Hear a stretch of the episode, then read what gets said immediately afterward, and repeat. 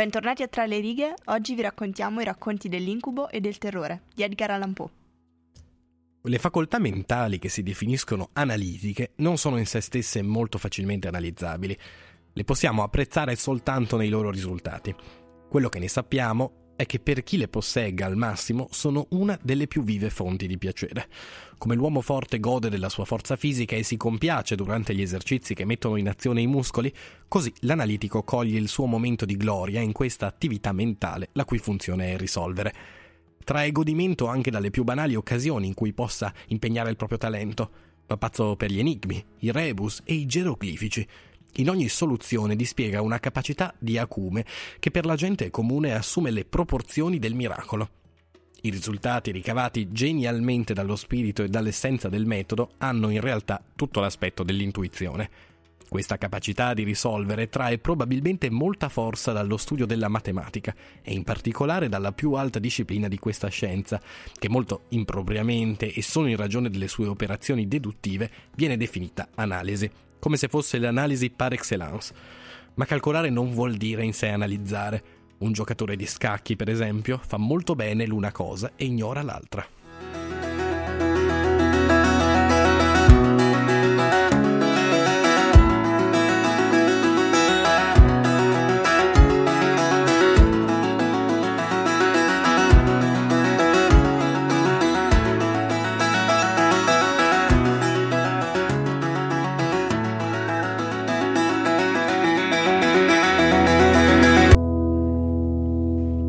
Nella puntata di oggi vi raccontiamo una serie di storie scritte da Edgar Allan Poe che in comune hanno il tema di fondo, un po' lo stile e questa sensazione di mistero, di terrore, di paura.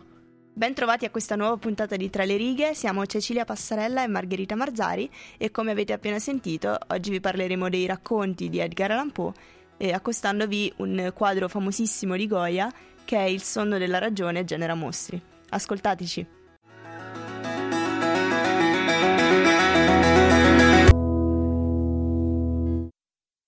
Beh, intanto bentornati tutti quanti e bentornati anche a noi, che insomma è la prima puntata della quarta stagione, quindi cominciamo anche a diventare vecchi dopo un po' questo programma. Come passa in fretta il tempo, guarda, mi sembra ieri che abbiamo iniziato. Ti ricordi qual era anche la prima puntata? Sì. Qual era?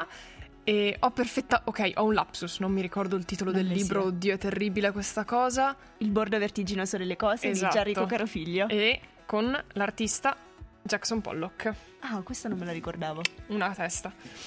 Comunque abbiamo detto che invece nella puntata di oggi vi raccontiamo non un romanzo, non un saggio, ma una serie di racconti, che non è la prima volta in realtà che presentiamo una serie di racconti, ci piace anche questo, dai. Sono ovviamente molto diverse da quelli che abbiamo presentato e questi racconti innanzitutto riguardano un autore ottocentesco e quindi risente anche delle influenze della sua epoca, ma che tenta comunque di variare il suo stile introducendo un tema nuovo molto caro al romanticismo, che è appunto quello della paura, del mistero e del terrore. Sì, diciamo che sono famosissimi a livello mondiale, nel senso che se si parla di racconti del terrore, di paura, eccetera, viene subito in mente Edgar Allan Poe. È lo scrittore di questo tipo, di questo stile più conosciuto, senza ombra di dubbio. E quindi in realtà non è neanche troppo chiaro quanti siano questi racconti, perché varia un po' da edizione a edizione. Diciamo che nelle varie pubblicazioni sono stati riuniti tutti i racconti di questo tipo, stile un po' gotico, un po' cupo, e spesso vengono presentati divisi in tre volumi, ovvero i racconti del mistero, i racconti del terrore e i racconti di fantasia. Sì, esattamente. E nell'edizione che abbiamo privilegiato parleremo appunto in particolar modo dei racconti del terrore e del mistero. Esatto, in particolare diciamo che vi raccontiamo due racconti che a noi sono piaciuti particolarmente, quindi ovviamente andiamo a fare una scelta. Bisogna anche sottolineare una particolarità di questa edizione e delle edizioni in generale che riguarda appunto la suddivisione dei testi e la struttura. In particolar modo vediamo che ogni testo è indipendente, presenta una citazione iniziale Ce ne sono alcune molto carine, riprese anche da autori famosi, ce ne sono altre in latino, ce n'è una anche in tedesco se non sbaglio. Perché Edgar Allan Poe non si fa mancare niente, signori. Molto acculturato. Sì. E questa sua cultura, questo suo eclettismo si vede anche dallo stile appunto dei racconti che presenta, che narrando in particolar modo anche di omicidi o di argomenti cupi, presenta una attentissima analisi dei fatti, una fortissima razionalità nel descrivere e nell'analizzare i fatti avvenuti. Sì, poi diciamo che la cosa interessante è che possono essere realistiche come storie o possono essere totalmente frutto della fantasia o della pazzia dei protagonisti. Spesso parla di delitti, comunque di situazioni legate al terrore, omicidi, paura. Possono essere reali oppure possono essere frutto della fantasia del protagonista, come per esempio mi viene in mente Il cuore rivelatore, che è un po' un misto delle due in realtà, ma ve lo raccontiamo meglio dopo, oppure La maschera della morte rossa, che lì è una grandissima allucinazione, si può dire, nel senso che a un certo punto c'è la pestilenza che entra in casa travestita da cadavere, con questa maschera e questo vestito rosso, e ovviamente non è realistica come cosa. Quindi c'è un po' questa contrapposizione tra i vari stili, pur comunque mantenendo una coerenza di base.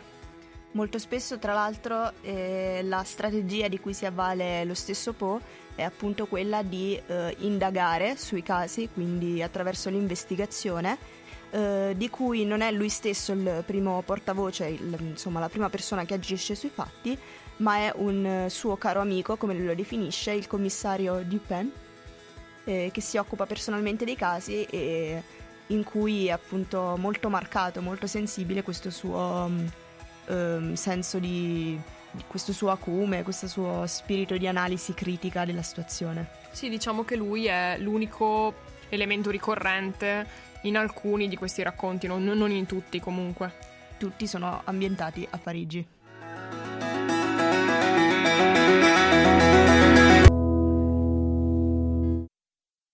In questa seconda parte avevamo deciso di raccontarvi quali sono stati i nostri racconti, i nostri episodi preferiti.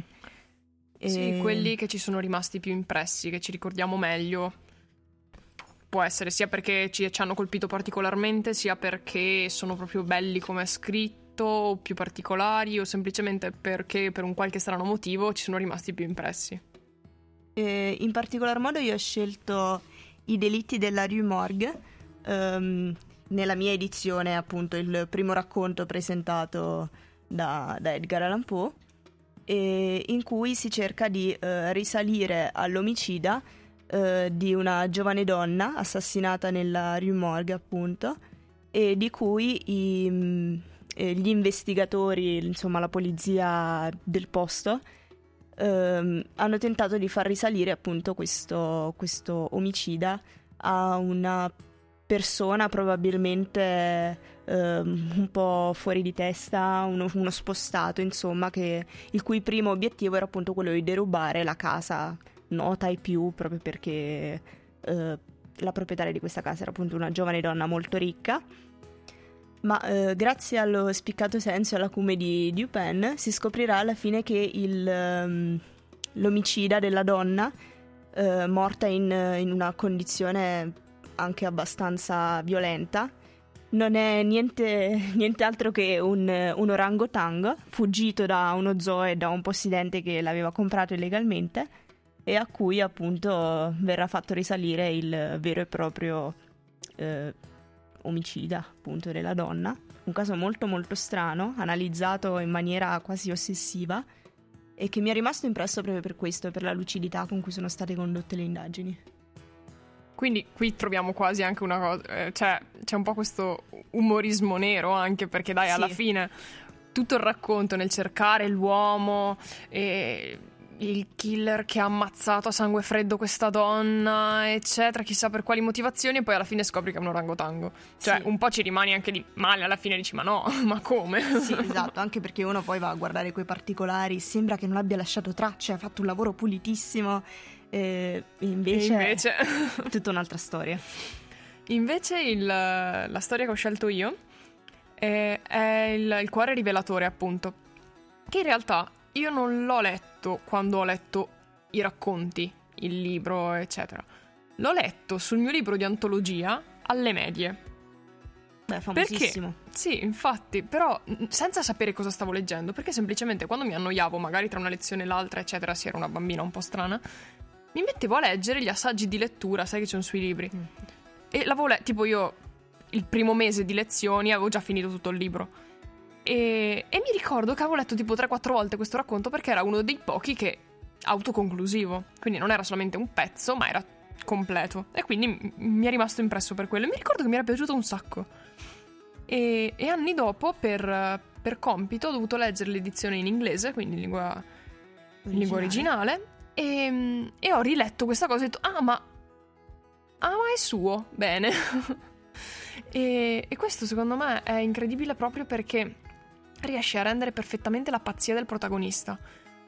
Perché praticamente cosa succede? Il protagonista è un uomo normalissimo, non è mai stato pazzo, non ha mai avuto istinti omicidi, non è violento, e vive con questo vecchio, praticamente, che ha un occhio di vetro, e lui diventa ossessionato da quest'occhio, tant'è che ogni notte va sulla porta della camera di questo vecchio con una lanterna coperta e apre uno spiraglio della porta e fissa il vecchio, lasciando arrivare un raggio di luce sul viso del vecchio.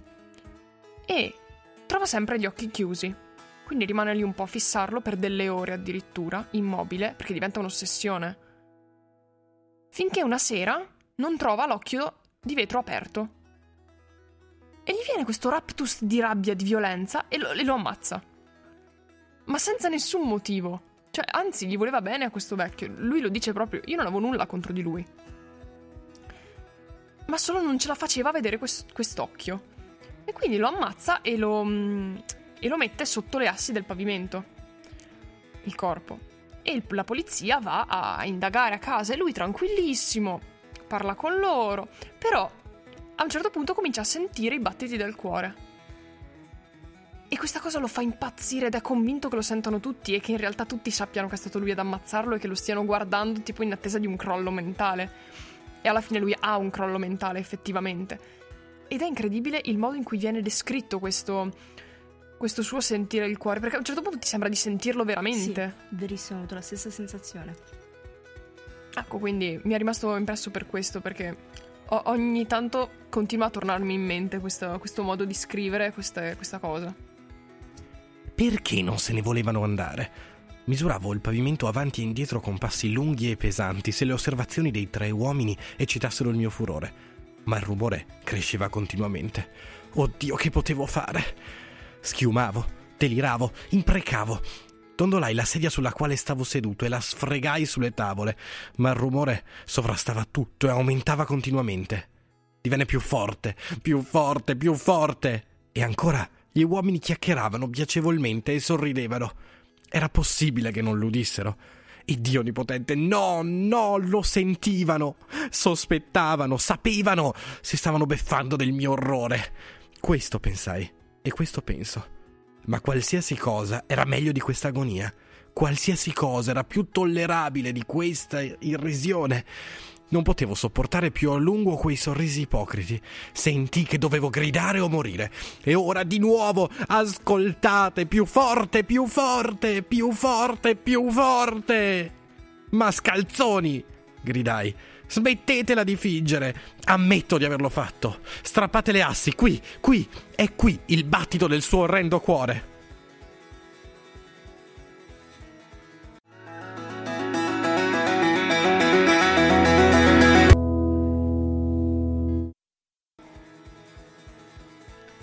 Come abbiamo detto, vi raccontiamo Il sonno della ragione genera mostri di Goya, che non è il quadro famoso, ma è un'incisione con lo stesso titolo.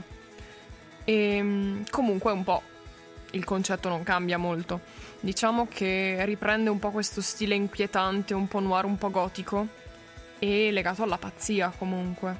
Specialmente anche perché nel quadro è raffigurato appunto un uomo seduto alla sua scrivania, con le braccia incrociate e la testa appoggiata sulle braccia, quindi evidentemente assopito, e dietro di lui una schiera di mostri che pian piano si avvicinano come volessero quasi inglobarlo. Sì, che non si capisce neanche quasi se si stanno effettivamente avvicinando o se stanno o se nascono dalla sua testa, come se appunto se fosse il suo sonno a generarli, quindi la sua mente vittima della pazzia. Quindi questa cosa un po' si può ritrovare nei racconti anche, che non si capisce se i personaggi sono vittima di avvenimenti esterni o se sono vittima di loro stessi. Sì, si crea quasi un dualismo appunto tra i personaggi protagonisti della storia, del delitto, insomma del misfatto, caratterizzati appunto da una sorta di pazzia interna che li spinge ad agire in maniera appunto irrazionale, generando dei casi di mostruosa pazzia e di violenza,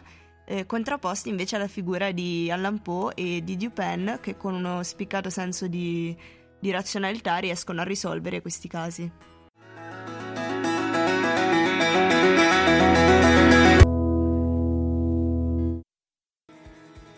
E siamo giunti al termine di questa puntata, durata pochissimo. sì, è stata immediata, breve ma intensa. Sì, esatto. Vabbè, ok, lasciando perdere le cavolate, tornando alle cose serie, noi vi aspettiamo settimana prossima con una nuova puntata, con questa volta un romanzo, anche questo molto famoso, che è Lo straniero di Camus. Io non lo conoscevo. Ma tu non fai testo.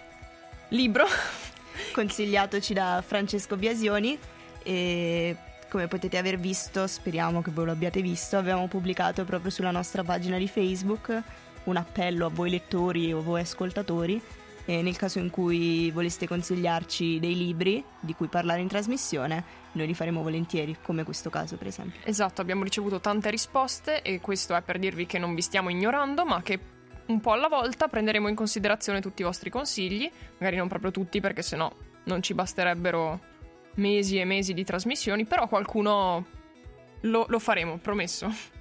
Quindi alla prossima, martedì prossimo alle 6:30 su Samba Radio. Ciao!